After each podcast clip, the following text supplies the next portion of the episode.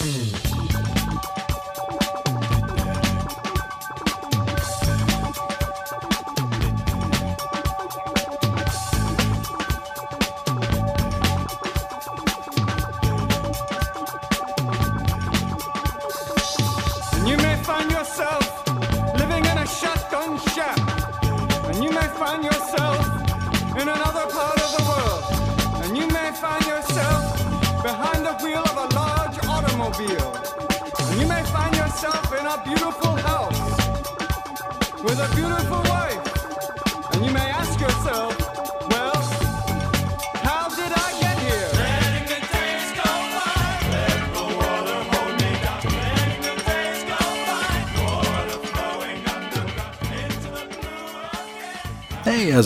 Everybody? This is Chris. Welcome to episode 40 of X Lapsed. We've made it 40 whole episodes. How about that? I'm a little less raspy today. Uh, drinking a uh, a pure Lacroix. Pure is a is uh, the I guess the pretentious way of saying you know flavorless. It's plain, regular. But uh, that's what I'm drinking right now. So hopefully that'll uh, that'll help us get through the next uh, half hour or so, right? Uh, today, we're going to be taking a look at X Force, Volume 6, Number 5. This had a March 2020 cover date. Story's called Necessary Force, written by Benjamin Percy with art by Joshua Cassara. Colors by Dean White and Rachel Rosenberg.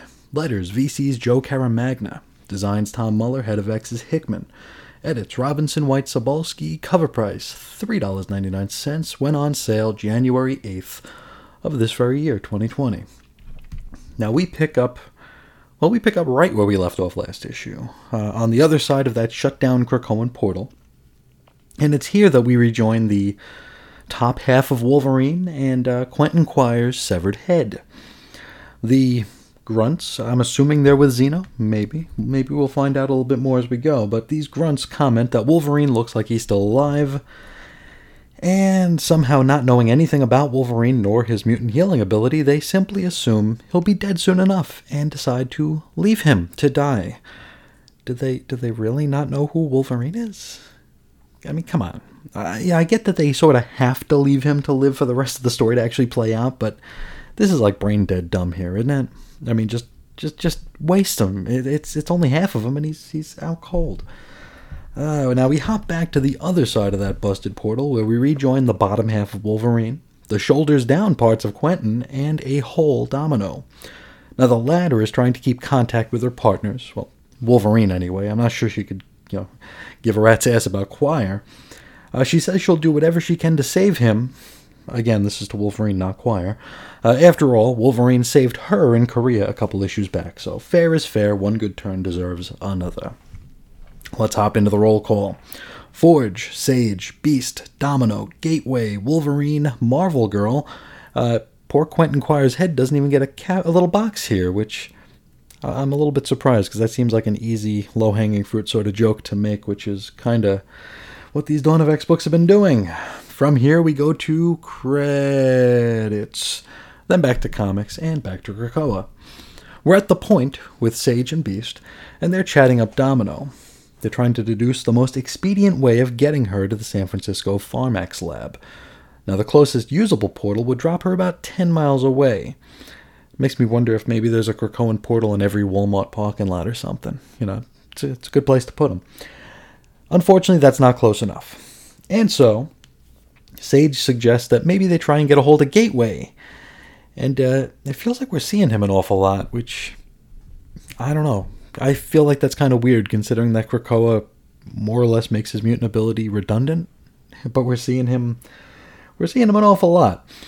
So, we head to whatever mountain Gateway uh, is meditating atop, and he is soon joined by a floral and veg horror that is Black Tom Cassidy, who spends an entire page trying to get the little guy's attention. He finally does with some pretty threatening words, and now we're in business. From here, we go to an info page. It's eight bloated paragraphs about Black Tom's uncertainty. Nope. Sorry, don't care enough. Not going to do it. Back to Domino, and she's still talking to Wolverine while dragging his lower half along with her. Whether he has the foggiest idea she's actually talking to him, we don't know. Now, she mentions to uh, perhaps nobody except us that her mutant luck powers feel like they're fading. She compares it to like a, uh, a rabbit's foot with all the hair rubbed off, which is kind of gross, but what are you going to do? Uh, she's then joined by Forge, who's decked out in a gross, organic, mech like suit of armor. He informs Domino that he's going to join her on the recon mission, and he still comes across as rather the chucklehead. We jump back to San Francisco when the grunts rifle through the lab. They're looking for some Krakoan stuff to steal. While they stand around and talk, they suddenly find themselves under attack by the top half of Wolverine. Duh. Wolverine kills at least one of them, impaling them on his claws, and then another uh, grunt here lets loose with their rifle, which perforates Wolverine pretty good. They don't have any time to celebrate, however, as the cavalry has arrived. And of course, the cavalry is Domino, Forge, and Wolverine's bottom half. Back to the point, uh, Beast discovers that these guys never got around to severing the surveillance feed. Who trained these guys? I, I mean, first they leave Wolverine to heal up, and then they leave the cameras rolling. Uh, the point here, and, and yeah, we, we really got to suspend our disbelief. Beast and Sage can now watch anything that's going on at the lab, which is very convenient for the story.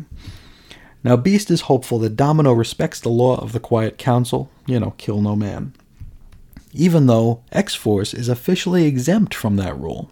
So there's that. He just hopes that, the, that there are survivors so they can question them after the fact, and he tries to impress this upon Domino, but at the moment she's in too much of a rage to really make any assurances. Now, as Domino does her thing, Forge heads over to the top half of Wolverine and then sklunches the bottom half back onto him. So he's holding them together so he can heal and fuse and all that good stuff. We see a helicopter flying overhead, but then Gateway blips into the cockpit, stares at the pilot, blips out, and then the chopper goes down. I'm not sure exactly what we just saw here, but whatever. Back inside, Domino and Forge keep on keeping on. We're down to one grunt who gives himself up, you know, white flag and all that. He gives up. Starts reading his, giving his name, his date of birth, all this stuff to, please spare me. Uh, now Domino approaches, and it looks like she's going to swiftly take this fool out. But Beast presses the importance of leaving at least one survivor for questioning, and so Domino spares the guy. From here, we pop over to the sunset cliffs of Krakoa, and it's later on. And uh, it's here that Wolverine and Domino do a little catching up, and we learn that Quentin Quire is, you know, he's dead, but he's cooking in the hatchery, so he'll be back soon enough. We wrap up in an undisclosed room in Krakoa where Beast is in full on interrogation mode. He tries getting some information out of the grunt, he does not get much. He just learns that mutants are now at the top of the food chain, and as such, they're going to be everybody's target. And yeah, that stands to reason. That's actually a really good explanation. You know, he's wondering why everybody's targeting mutants, and it's like, well, mutants are you, you guys are the top now, so everyone's gonna gun for you. It, it's nothing personal. It's just that you guys are number one, and everyone wants to be number one. So, I like that as an explanation. Beast then calls Jean in to try to put the geek through some telepathic paces, and she really doesn't get all that much in the way of new information. Just that the leader of Xeno has a peacock tattoo and is this supposed to be a huge revelation? Like, like were we supposed to not think these grunts were somehow associated with Xeno? I don't know. Now that's where we end the story, but the issue goes on to include another info page about the group known as Merc. And I'm guessing that these grunts were part of this group called, Merc. And it's all very boring, so I'm not going to even bother you with it. But that is the end of the issue, at the end of X Force uh, number 5 here. Next, we're going to be talking about, thankfully, the penultimate issue of Fallen Angels. So, if you're one of the handful of people who still tunes in for that day, well, we got two more of them. Uh, before we do that, though, let's uh, let's talk about what we just read. Honestly, this wasn't bad, um, though there were a lot of lucky leaps in logic in order to make the story work. And I mean, yeah, this is comics, of course, and we're we're sort of used to that sort of thing happening. Um, it's just that uh, it's just kind of what makes these stories happen, right? But it's usually that the seams aren't quite as visible as they are right here. I mean, leaving Wolverine alive, there's zero excuse for that. Uh, if you let Wolverine live, you you sort of deserve anything that com- comes next, right? Uh, that's just that's just silliness. Also, not severing the surveillance feed? Are these mercs first timers or what? This is like the most basic thing to do. unless, of course, they were advised not to, though I couldn't imagine why that would be. Uh, I'm happy to report that there was only really one forced conversation in this, and even though it was forced, it wasn't half bad. And I'm referring to the uh, interrogation scene between Beast and Bill, the surviving merc. And part of that goes into the fact that uh, Bill is worried about his dog. He's worried, you know, that nobody's going to feed his dog. Something's going to happen to his dog. And Beast kind of flips out that this killer cares more about his dog than, you know, actual people. And I feel like this taps into like some very basic feelings in people. Um, I think a lot of us have similar reactions when comparing pets to people. There may be something like hardwired into many of us that we become like more apt to be outraged seeing a dog mistreated than a human. I, I think this was an interesting aside to their conversation. Uh, though Beast's anger here, it doesn't feel quite right. It feels like he's playing a part rather than, you know, being intrinsically angry, which very well might be. I mean, he's a smart dude. He knows how to how to put on you know put on airs for people and uh, to get a to get what he wants. Um, but yeah, this it felt very much like Beast was playing a role, and I'm not sure with as heavy-handed and as forced as a lot of this dialogue has been throughout our X-Force adventure to this point. I can't rightly say that he was put, you know, that he is putting on airs here. I think this is just him. Uh, now, Quentin Quire, he is revealed as being dead and uh, I wonder if this is his first ever death. It actually might be. Now let's talk a little bit about mutant deaths here, right? This is a new era we're in. We can all agree on that. It still bugs me how easily the X Men can shrug off the death of their teammates. I mean, resurrection is the watchword here, right? But still, let's think about it here. Does that change the fact that someone close to them just experienced death? I mean, uh, this isn't getting a splinter, even though it's you know it's fixed just as quickly. I mean, you're dying. Quentin Quire is dead. He was killed, and he experienced death. And uh, here we have Domino and Wolverine.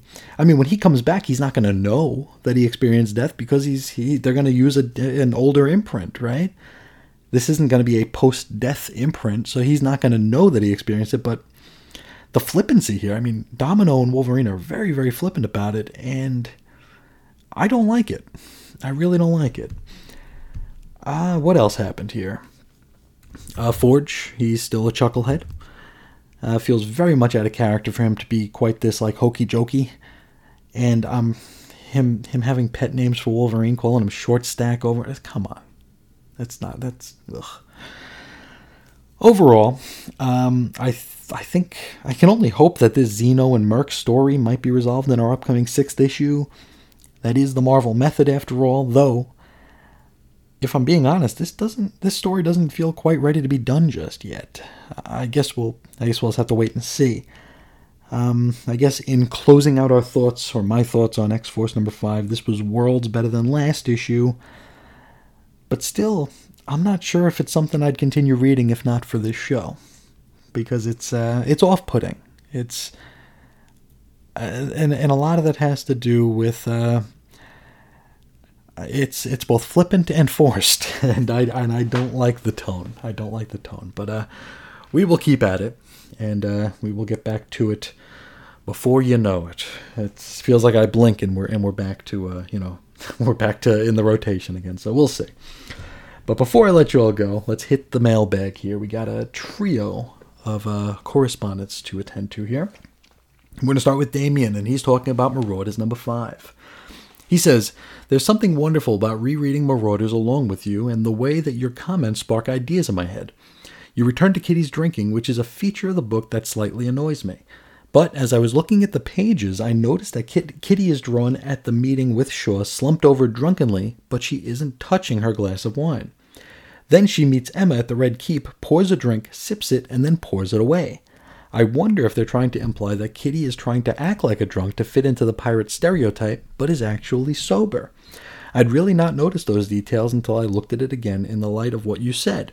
It's weird that I've read and reread every issue of Marauders and I never noticed that. And I tell you what, that's something that I never noticed either. um, I th- I very much think you're onto something here. And uh, from this point on, I will be sure to be a lot more vigilant when it comes to, you know, seeing just how much of Kitty's drink is getting drunk. That's uh, if if that is the case, then I take it all back because that is uh, that's some very very uh, good attention to detail, which clearly I don't have. But uh, no, that is that's really cool. I, I hope that uh, that I notice more of that as we go along, and we can we could start paying paying more mind to that to to see that Kitty might be she might be living up to a uh, a stereotype. So that that's that's very very cool. Uh, Damien continues. It's interesting to hear you question how people reacted to Iceman coming out. Like you, I had given up on Bendis' X Men, but I picked up issue 600 of Uncanny solely for the Paul Smith variant cover of Callisto and the Morlocks. This means I read the scene where young Bobby asked older Bobby why he was lying to himself. And I know I have Uncanny 600, I just don't think I ever read it. So maybe one of these days I will to see how that played out. Um, but I had uh, I had gone from reading mode to just buying mode at that point.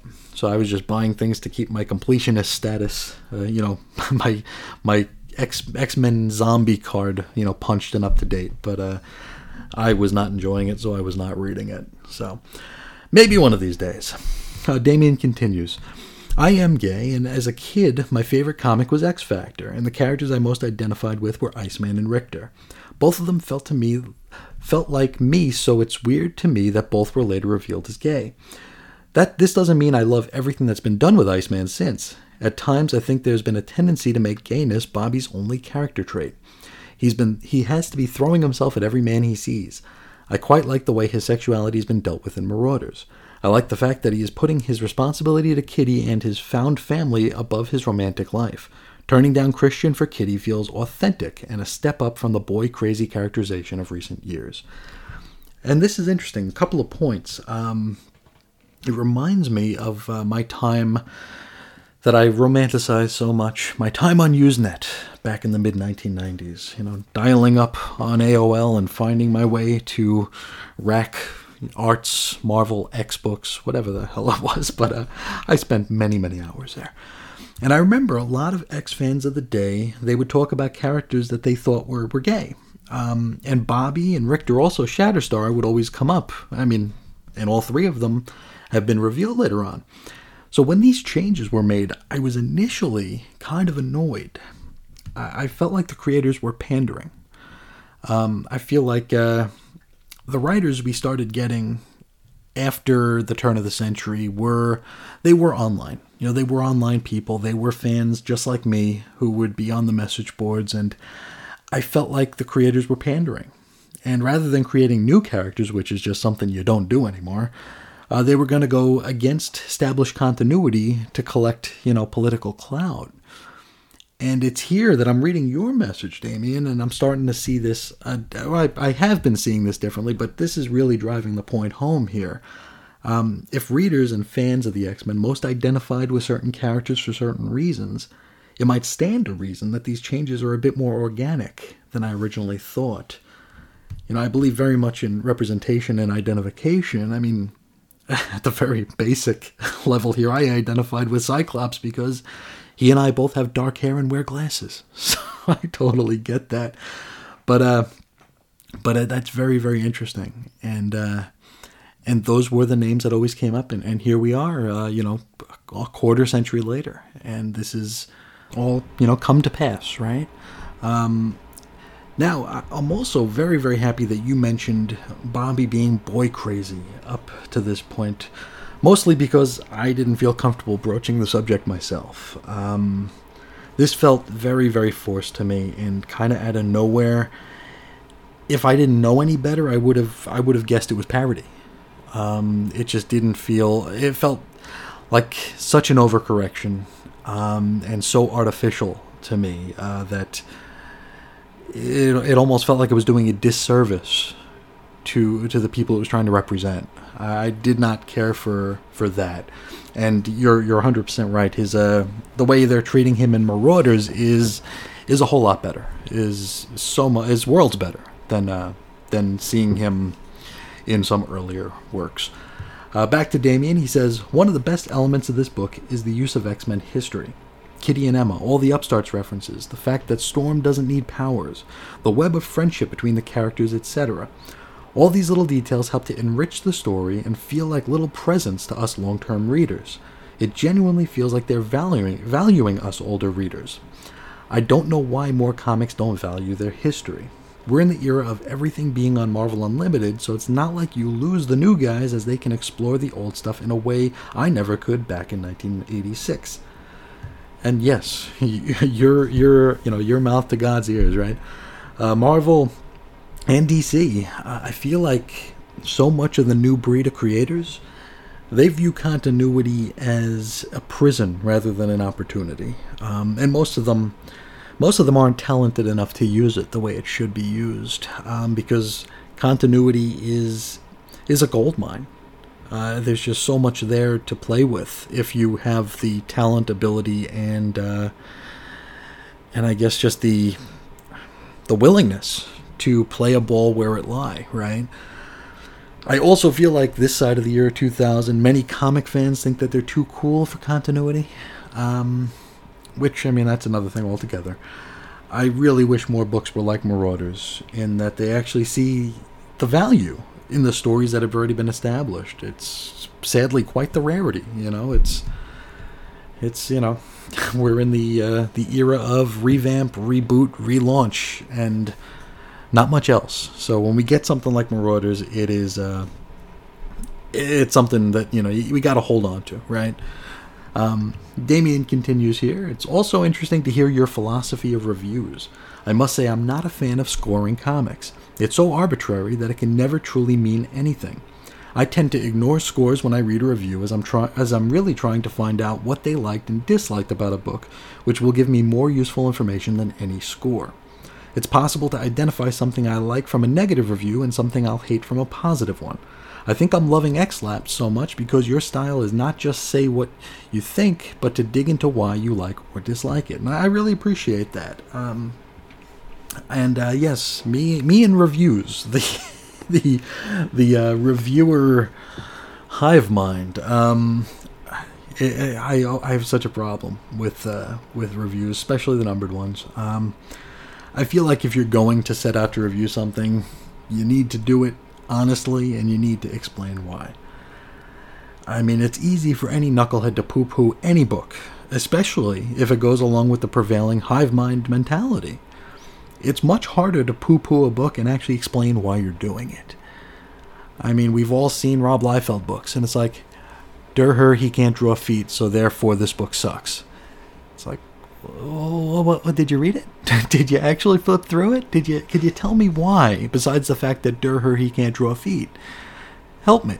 You know, uh, because when I look at a Rob Liefeld book, I see popcorn comics, and sometimes you need popcorn comics, right? Sometimes that's just what the doctor ordered. Uh, now, I, like, let's look at this very episode here.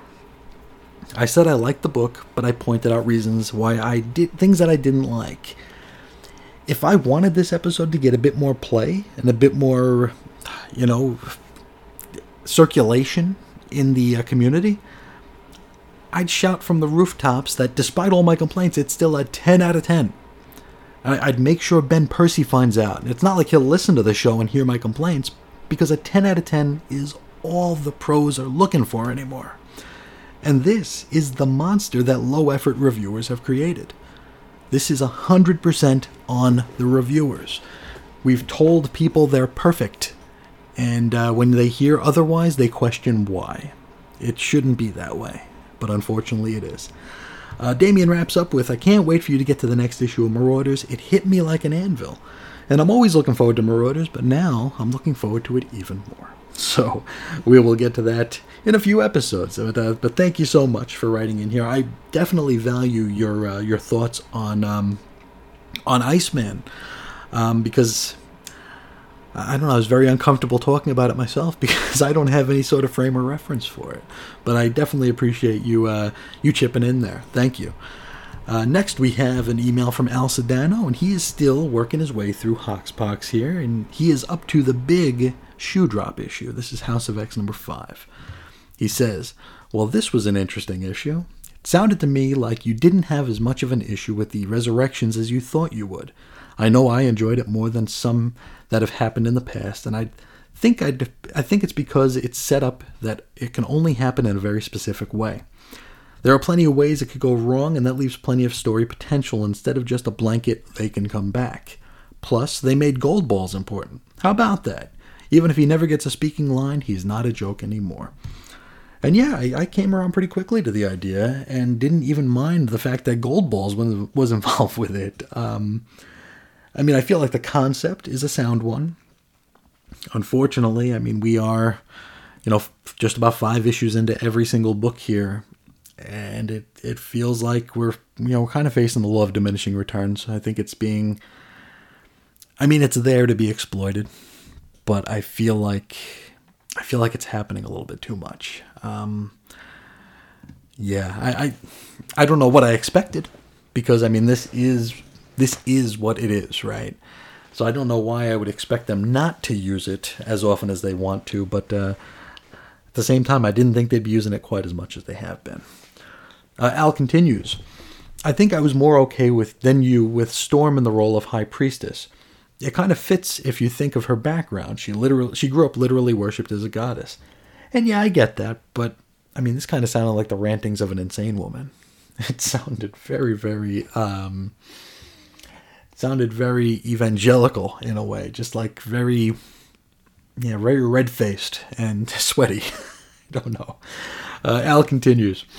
Of course, there is the question is this a cult or is it going to be more the, the official religion of Krakoa, like the Church of England? I guess it depends on if everyone gets that excited all the time or just for resurrections, though that could be interesting if we do get some fanatics. And we will find out about some weird human cults as we enter Dawn of X. Um, but despite the fact that we are getting deaths and resurrections here, we're not we're not really seeing much of this outside of uh, just a couple of times, right? Uh, we saw it in Hoxpox, of course, and I think we saw it again when they brought back Shinobi Shaw in flashback. But uh, I'm trying to think if we've had other, you know, big storm doing the presentations. I, I can't think of one. I could be mistaken though. Uh, Al continues, honestly, I was more weirded out by the fact that the team that was brought back were all nude in front of everyone. Wasn't there time to let them put on some pants first? And I think someone else mentioned this. And my guess, best guess then and now was uh, that maybe this was a comparison to the Garden of Eden, where Adam and Eve were nude but also without shame, so they like didn't even realize that they had anything to be ashamed of. I could be wrong, uh, but I, I, feel like Hickman Hickman is hitting us pretty hard with the religious allegory, so it might be something like that. Uh, Al continues, By the way, I was thinking the same thing about Catholic Mass that you were. It's been years since I've been to one, and I'm sure I still know all the lines and blocking. It's weird how that stuff sticks with you. Yeah, 100% those responses are like almost automatic you know it's uh, it, even in other languages as i mentioned uh, before i was at a i was at a spanish language uh, mass uh, wedding in mass and uh, yeah it's like you know it's like such a automatic reaction it's it's pretty funny uh, Al continues, so the bodies they gave Proteus are all Xavier bodies. That's interesting. Wonder why they give him that body. Is it easier for Xavier to control him if necessary? And I think I made the guess, following the brief death of Professor X, that, that Al doesn't know about yet, that maybe they always have some spare Xavier bodies in the cooker just in case, because, you know, he is probably the most valuable guy there, so it's they got to make sure he's always, you know, in play. And maybe as such, it's just more convenient to plop old Proteus into one of them if they've just got a bunch of them cooking anyway that's just my head headcanon, my own hot take. I don't know. uh, Al continues, "Damn, I love Emma Frost, and I'm with you. She was uh, very well done. Um, she's been she's been great of late." Uh, back to Al, he says, "When you started talking about political intrigue, the enemy of the state story from Priest Black Panther was the first thing I thought of too. If they want to do a book about that, they should get him to write it. I'd buy that monthly. And yes, Priest is the probably the perfect guy to write something like that." Uh, he was never too heavy handed, and he didn't resort to straw manning the way so many other comics writers probably would and do. I remember really enjoying that story, and I mean, hell, that whole volume of Black Panther was a treat. And uh, probably one that we fans didn't even deserve. we were we were luckier than we than we really deserved to be when we had when we got that book. Uh, back to Ali says. So now the evil mutants have joined. Wow, like you said, hopefully it won't be just mutants versus heroes, but I'm sure there'll be some of that. I'm positive we'll get mutants versus humans, that's a given. I'm wondering if we will get some stories about dissenters. In every society, there are some who disagree or even hate it. Will that happen here? What if some of them are former X Men? It's one thing to be a revolutionary, but not all of them can transition to be a productive member after they win. And we've seen we've seen folks choose not to come to Krakoa. I mean, we see that in uh, New Mutants right now with Beak. Uh, Professor X visited Namor, and Namor turned him down. So we've seen people choose not to go to Krakoa, but I don't think we've seen anything like a dissenter just yet. Um, like someone who will like revolt, someone who will fight the power, you know. That does pose itself as a very interesting story somewhere down the line. I, I I'm trying to think of who that might be, and uh, I mean, I think I feel like we've seen so many people, so I don't know who we haven't seen just yet. But uh, I think that could be very interesting. That could be something worth digging into. I mean, we already know that Kwannon doesn't want to be there, and she doesn't really doesn't really feel at home there. Maybe maybe she'll do something. it would be the first time she did something interesting, so there's that. Uh, now Al wraps up with one last thing. You were responding to feedback about the limits of telepathy. From what I remember, neither Xavier or Jean was able to normally push their minds past Earth. The only time I remember Jean doing it was when she was Phoenix, and while Xavier did connect to, to Lilandra before they met, that was only a vague, vague dreamlike image. And yeah, that was my bad. Um, I could have sworn I'd seen them communicate even through space, but I suppose I'm wrong. I I, I guess I just uh, overestimated his powers. so uh, Al, cl- Al closes out with Sorry this was so long. There was just a lot in this issue. Until next time. And never apologize about the length. I, I love reading long messages here. I love. Uh, I love getting all the details and uh, comparing notes and stuff. So that's that's very very cool. So thank you for uh, for keeping on with me here and uh, and writing on in. Uh, we're going to wrap up with a letter from Jody Yarden. Now, he is a uh, one of the co-hosts on From Claremont to Claremont and a really good pal of mine. And uh, he's the guy who bought X-Men Volume 2, Number 13 as his first book, just like I did. And he sent me an email that was called The Hottest Take, and it's about New Mutants number 5. He says, Brother Sheehan, I have to be honest, I'm not sure if it's my affinity for Wolverine and the X Men, my lack thereof for some of the classic New Mutants Generation X lineup, or my absolute dislike of the Shi'ar, but I'm actually enjoying the farm portion of New Mutants way more than the space portion. In fact, if not for your show, I wouldn't have made it to issue two. Keep plugging away, I'm enjoying it. Thank you. I, I, I, I don't know what to say to that. the farm? Uh, no, no, I'm, I'm honestly very happy to hear another opinion on the subject. Um, more discussion is always a good thing. And, uh, you know, on that subject, I'll admit I was a bit perturbed that our first arc was going to take place in Shi'ar space. But thankfully, uh, to me anyway, it's almost been rendered into background noise to the more character driven bits that we're getting. As for the farm, you know, I'm, I'm, I'm kind of trying to think about how like how would I have received that story had it come after the Shi'ar arc wrapped up, right? Like we have the Shi'ar Deathbird babysitting mission all done and dusted, and then we go to an arc f- at the farm for three issues or whatever it's going to be. Maybe I would have enjoyed it more. Um, or maybe I would have just not have had such a severe reaction against it because this felt like it felt so disjointed. I mean, uh, we go from like a cliffhanger in in uh, issue two to just like a whole other thing in issue three. And then we keep with that for issue four. Then we go back to the other one for five. And we're going back to the other one for six. And and I guess we're gonna come back to space for seven, uh, unless unless the farm has a fourth part. But it's very very strange. And I wonder if I'd have received it a little bit uh, better had it not been so uh, so disjointed. You know, just finish one story then start another. Not this weird whatever it is here. But uh, but thank you so much for writing in and, and sharing your thoughts here. Um, I'm. Uh, that this is the kind of stuff I want to hear. I, I know that there are a few listeners out there who have reached out and said that they, they hate the whole Hoxpox Docs thing.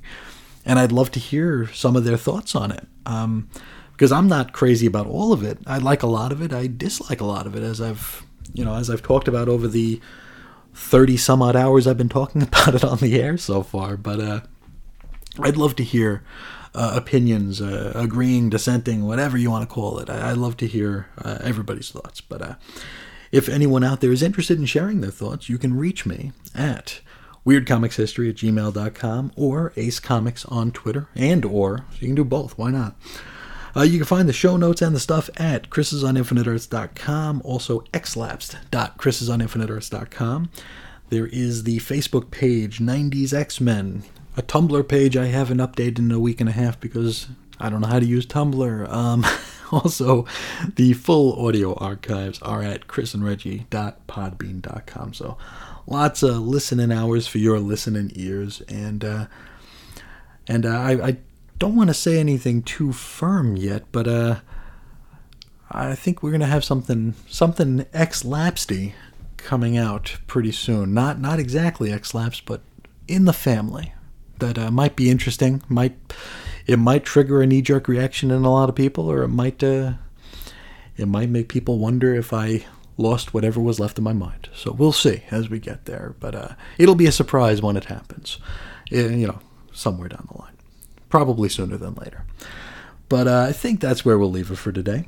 Uh, one last giant thank you to everyone for listening and engaging and writing in and sharing and all that stuff that helps me do this without uh, feeling like I'm wasting my time. So thank you all so, so much. But until next time, when it's uh, everybody's favorite day, Fallen Angels Day, I will talk to you again real soon. See ya.